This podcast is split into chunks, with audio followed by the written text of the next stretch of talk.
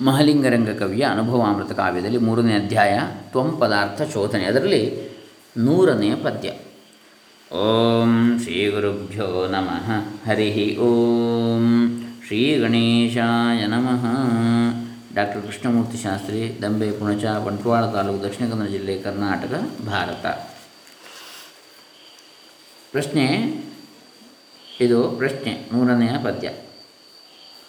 ಏನು ಮಲ್ಲದ ವಸ್ತು ನೀನೆಂದೇ ನಿಧಾನಿಸಿ ಪೇಳ್ದ ಬೆಡಗಿಂತೇನು ನಾನಾರೆಂಬುವದ ನಾನರಿವ ಪರಿಯಂತೂ ಸ್ವಾನುಭವವೆನಗಪ್ಪುದೆಂತೈ ಜ್ಞಾನವಂತನೆ ಕರುಣಿಸಿನ್ ಕರುಣಿಸೆನ್ನೀ ದೀನತನವಳಿವಂತೆ ಸಲಹುವದೆಂದು ಶುಕ ನುಡಿದ ಏನೂ ಅಲ್ಲದ ವಸ್ತು ನೀನು ಎಂದೇ ನಿಧಾನಿಸಿ ಪೇಳ್ದ ಬೆಡಗು ಇಂತೇನು?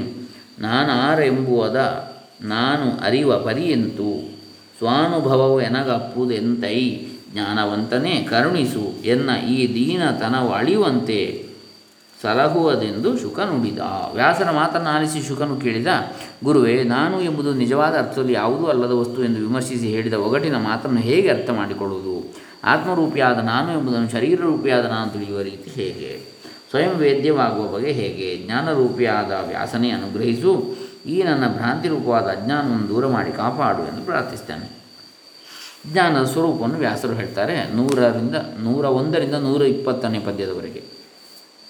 ಅನ್ಯರನು ನೀನಾರು ಹೇಳೆಂದಿನ್ನು ಕೇಳುವುದುಚಿತಮಲ್ಲದೆ ತನ್ನ ತಾನಾರೆಂದು ಕೇಳುವ ದುಚಿತವೇ ಮಗನೇ. ಕನ್ನಡಿಯೇ ಮುಂಗಯ್ಯ ಕಂಕಣಕಿನ್ನು ನಿನ್ನೊಳು ನಿನ್ನ ನಿಜ ಚೈತನ್ಯವೆಂದದ ತಿಳಿದು ದೃಢತರವಾಗಿ ನಿಶ್ಚಯಿಸು. ನಮ್ಮಿಂದ ಬೇರೆ ಆಗಿರುವುದು ಇದ್ದರೆ ಅದೇನು ಎಂದು ಕೇಳುವುದು ನ್ಯಾಯ. ಹಾಗಲ್ಲದೆ ನಾನೇ ಅದಾಗಿರುವಾಗ ಅದು ಹೌದು, ನಾನು ಆರು ಎಂದು ಕೇಳುವುದು ಸರಿಯೇ? ಮುಂಗೈಯನ್ನು ಅಲಂಕರಿಸಿರುವ ಕಂಕಣವನ್ನು ಕಾಣಲು ಕನ್ನಡಿ ಬೇಕಾದೀತೆ? ನಿನ್ನಲ್ಲಿ ಇರುವ ನಿಜ ಚೈತನ್ಯ ರೂಪವೇ ನೀನಾಗಿರುವೆ ಎಂದು ತಿಳಿ. ನಿನ್ನಲ್ಲಿರುವ ನಿಜ ಚೈತನ್ಯ ರೂಪವೇ ನೀನಾಗಿರುವೆ. ಇದು ನಿಶ್ಚಯದ ಮಾತು ಎಂದು ಶುಕನಿಗೆ ವ್ಯಾಸ ಹೇಳಿದ್ದಾನೆ. ನಾನರಿಯೆ ನಾನನ್ಯನೆಂಬುದನೇನ ವಿಡಿದದನರಿವು ತಿಹೆಯದು ತಾನೇ ಬರಿಯನಿವಾಗಿ ತೋರ್ಪುದು ಕುರುಹ ನಿಟ್ಟದನು. ಧ್ಯಾನಿಸುತ್ತಿರಲನವರದ ವಾಜ್ಞಾನದ ಪರೋಕ್ಷಾನುಭವ ಸಂಧಾನವ ನಿಜ ತೋರ್ಪುದದು ನೀನೆಂದು ನಿಶ್ಚಯಿಸು. ನಾನು ಪುತ್ರ ಶರೀರ ಮೊದಲಾದವುಗಳಿಗಿಂತ ಬೇರೆಯಾದವನು ಎಂಬುದನ್ನು ಯಾವುದರ ಆಧಾರದಿಂದ ತಿಳಿಯುತ್ತೀಯೋ ಅದು ತನ್ನಷ್ಟಕ್ಕೆ ತಾನೇ ಶುದ್ಧ ಜ್ಞಾನವಾಗಿ ತೋರ್ತಾ ಇರ್ತದೆ.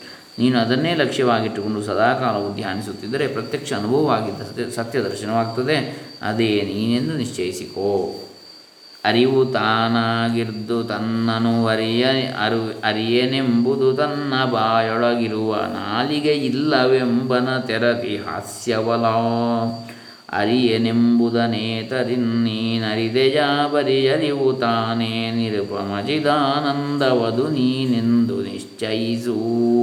ಜ್ಞಾನಸ್ವರೂಪಿ ನೀನೇ ಆಗಿರುವಾಗ ನಿನ್ನನ್ನು ನೀನು ತಿಳಿಯಲಾರೆ ಎನ್ನುವ ವಿಚಾರ ಹೇಗಿದೆ ಅಂದರೆ ತನ್ನ ಬಾಯಲ್ಲಿರುವ ನಾಲಿಗೆಯೇ ಇಲ್ಲವೆನ್ನುವ ರೀತಿಯಲ್ಲಿ ನಗೆಗೇಡಿದ ಮಾತಿನಂತೆ ಆಗುತ್ತದೆ ಅಲ್ವೇ? ಎಲೆ ಶುಕನೇ ಕೇಳು, ನಾನು ತಿಳಿದಿಲ್ಲ ಎಂಬುದನ್ನು ಯಾವುದರಿಂದ ತಿಳಿದುಕೊಂಡಿರುವೆಯೋ? ಆ ಬರಿಯ ಜ್ಞಾನವೇ ತಾನಾಗಿಯೇ ಅನುಪಮ ಚಿದಾನಂದವಾಗಿರುವುದು. ಆ ಆನಂದ ಸ್ವರೂಪನೇ ನೀನು ಎಂದು ದೃಢವಾಗಿ ತಿಳಿ ಅಂತೇಳಿ ಇಲ್ಲಿ ಮಹಾಲಿಂಗರಂಗ ಕವಿ ಹೇಳ್ತಾನೆ. ವ್ಯಾಸರು ಮಗನಿಗೆ, ಶುಕನಿಗೆ ಹೇಳ್ತಕ್ಕಂಥದ್ದು.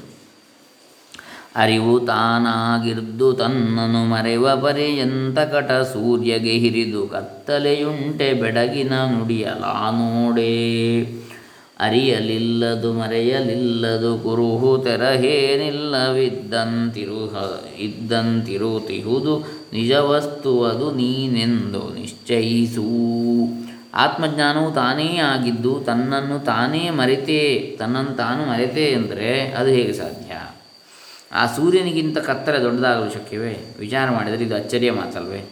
ಅರಿಯಲ್ಪಟ್ಟದ್ದು ಆತ್ಮನಾಗುವುದಿಲ್ಲ, ಅಂತೆಯೇ ಮರೆಯಲ್ಪಡುವುದು ಆತ್ಮವಲ್ಲ. ಇಂಥ ಗುರುತು ಉಳ್ಳದ್ದೆಂಬುದು, ಇಂಥ ಪ್ರಕಾರದೆಂಬುದು ಆ ಅರಿವಿನ ಸ್ವರೂಪಕ್ಕಿಲ್ಲ. ಅದು ಇದ್ದ ಹಾಗೆ ಇರತಕ್ಕದ್ದು, ಅದೇ ನಿಜವಾದ ವಸ್ತು. ಆ ವಸ್ತುವೇ ನೀನೆಂದು ದೃಢವಾಗಿ ತಿಳಿ.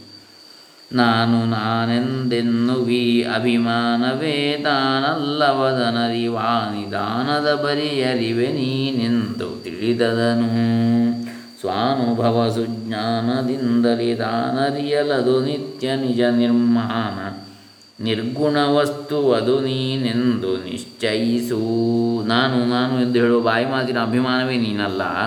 ಅದನ್ನು ತಿಳಿಯಲು ಮೂಲ ಕಾರಣವಾದ ಸ್ವಭಾವ ಕೇವಲ ಜ್ಞಾನವೇ ನೀನೆಂದು ತಿಳಿ, ಆ ಜ್ಞಾನವನ್ನು ನಿನ್ನ ಸ್ವಂತ ಅನುಭವದಿಂದಲೂ ಸಮ್ಯಕ್ ಜ್ಞಾನದಿಂದಲೂ ತಿಳಿದುಕೊಂಡರೆ, ಆಗ ಅಸ್ಥಿರವಾಗಿಯೂ ಸತ್ಯವಾಗಿಯೂ ಅಳತೆಗೆ ಸಿಗದ್ದಾಗಿಯೂ ಗುಣರಹಿತವಾಗಿಯೂ ಇರುವ ವಸ್ತು ನೀನೇ ಎಂದು ಖಂಡಿತವಾಗಿ ತಿಳಿಯುತ್ತದೆ. ನನ್ನ ನಾನೆಂತರಿವ ಅರಿವೆನೆಂಬುದ ಮುನ್ನಲರಿವರಿವಾತ್ಮನ ನೆರೆ ತನ್ನ ತಾನೇ ತೋರ್ಪು ತೋರು ತಿರ್ಪು ಸ್ವಪ್ರಕಾಶವದು. ತನ್ನ ಬುದ್ಧಿಗೆ ಸಾಕ್ಷಿ ತಿಳಿ ಚೈತನ್ಯ ರೂಪವ ಖಂಡಮಯವದನನ್ಯವ ಅನನ್ಯವಮಲ ಅನನ್ಯವು ಅಮಲಾನಂದ ನೀನೆಂದದನು ನಿಶ್ಚಯಿಸು. ನನ್ನನ್ನು ನಾನು ಹೇಗೆ ತಿಳಿಯಬಲ್ಲೆನೆಂಬುದಾಗಿ ಮೊದಲಿಗೆ ತನ್ನಂತಾನು ತಿಳಿಯಲಾಗದೆ ತಿಳಿಯಲಾಗದ ಅರಿವೇ ಆತ್ಮವು. ಏಕೆಂದರೆ ವಿಶೇಷತಃ ಅದು ತನ್ನನ್ನು ತಾನೇ ತೋರಿಸಿಕೊಳ್ಳುವುದು. ತನಗೆ ತಾನೇ ಬೆಳಗುವಂಥದ್ದು, ತನ್ನ ಬುದ್ಧಿಗೆ ಅದೇ ಸಾಕ್ಷಿಭೂತವಾಗಿದೆ, ಚೈತನ್ಯ ಸ್ವರೂಪವಾಗಿದೆ, ಎಲ್ಲರಿಗೂ ಪರಿಪೂರ್ಣ ರೂಪವಾಗಿದೆ ತನ್ನನ್ನು ಬಿಟ್ಟರೆ ಬೇರೆ ಅಲ್ಲದ್ದಾಗಿದೆ ಅನನ್ಯವು ನಿರ್ಮಲಾನಂದ ಸ್ವರೂಪವಾದ ಜ್ಞಾನವೇ ನೀ ಎಂದು ಜ್ಞಾನದಿಂದಲೇ ತನ್ನ ನದಿಯನು ತಾನೇನು ತಿಹನ ಅದು ನಿಮಿತ್ತದಿ ಜ್ಞಾನಪೂರ್ವಕವಾಗಿ ತೋರ್ಪುದು ಕೇಳದ ಜ್ಞಾನ. ಜ್ಞಾನದಿಂ ಜ್ಞಾನ ಜಡ ಜ್ಞಾನವೇ ನೀನೆಂದು ನಿನ್ನಳು ತಿಳಿದು ನಿಶ್ಚಯಿಸು. ನಾನು ನನ್ನ ಜ್ಞಾನದಿಂದ ನನ್ನ ಸ್ವರೂಪವನ್ನು ವಿಷಯಭೂತವಾಗಿ ತಿಳಿದುಕೊಳ್ಳಲಾರೆ. ಆ ಕಾರಣದಿಂದ ನನ್ನನ್ನು ನಾನು ತಿಳಿಯುವೆನು. ತಿಳಿಯೆನು ಎನ್ನುವುದು ಒಂದು ಜ್ಞಾನವೇ ಆಗಿರುವುದರಿಂದ ನಮ್ಮ ಅಜ್ಞಾನವು ಜ್ಞಾನಪೂರ್ವಕವಾಗಿ ತೋರುತ್ತದೆ ಹೀಗೆ ಜ್ಞಾನದಿಂದಲೇ ತಿಳಿಯುವ ಅಜ್ಞಾನವು ಅರಿಯಲಾರದ್ದು, ಹೊರಗೆ ಕಾಣುವಂಥದ್ದು ಮತ್ತು ತನಗಿಂತ ಬೇರೆ ಆದದ್ದು ಆಗಿದೆ. ಆದ್ದರಿಂದ ಜ್ಞಾನವೇ ನೀನೆಂದು ನಮ್ಮಲ್ಲಿ ಜ್ಞಾನವೇ ನೀನೆಂದು ನಿನ್ನಲ್ಲಿ ನೀನೇ ತಿಳಿದು ಆತ್ಮಸ್ವರೂಪವನ್ನು ಇಲ್ಲಿ ಹೇಳ್ತಾ ಇದ್ದಾರೆ. ತನ್ನನರಿಯದ ವಿದ್ಯೆಗಿಂತಲೂ ಮುನ್ನಲಿಹ ಸುಜ್ಞಾನವನು ಸಂಕೀರ್ಣವಾದ ಜ್ಞಾನ ಮುಸುಕೆ ಸಮರ್ಥವಲ್ಲಾಗಿ. ಪೂರ್ಣಚಂದ್ರನ ಮುಸುಕಲರಿಯದ ಚಿನ್ನದಂತೆ ನಿರಾವರಣ ಪರಿಪೂರ್ಣ ಪರಮಾನಂದವೇ ನೀನೆಂದು ನಿಶ್ಚಯಿಸು.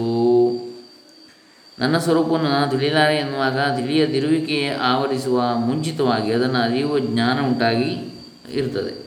ಅಲ್ಲವೇ ಜಡವಾದ ಗುಣಗಳ ಮಿಶ್ರಣವಾದ ಅಜ್ಞಾನವು ಈ ಸುಜ್ಞಾನವನ್ನು ಆವರಿಸಲು ಶಕ್ಯವಿಲ್ಲ. ಹೇಗೆಂದರೆ ಹುಣ್ಣಿಮೆ ಚಂದ್ರನನ್ನು ಯಾವ ಚಿಹ್ನೆಯೂ ಮುಚ್ಚಲು ಸಾಧ್ಯವಿಲ್ಲ. ಅದರಂತೆ ಯಾವ ಅಜ್ಞಾನದ ಮುಸುಕು ಆವರಿಸದ ಸಂಪೂರ್ಣವಾಗಿ ಆನಂದಮಯವಾಗುವುದೋ,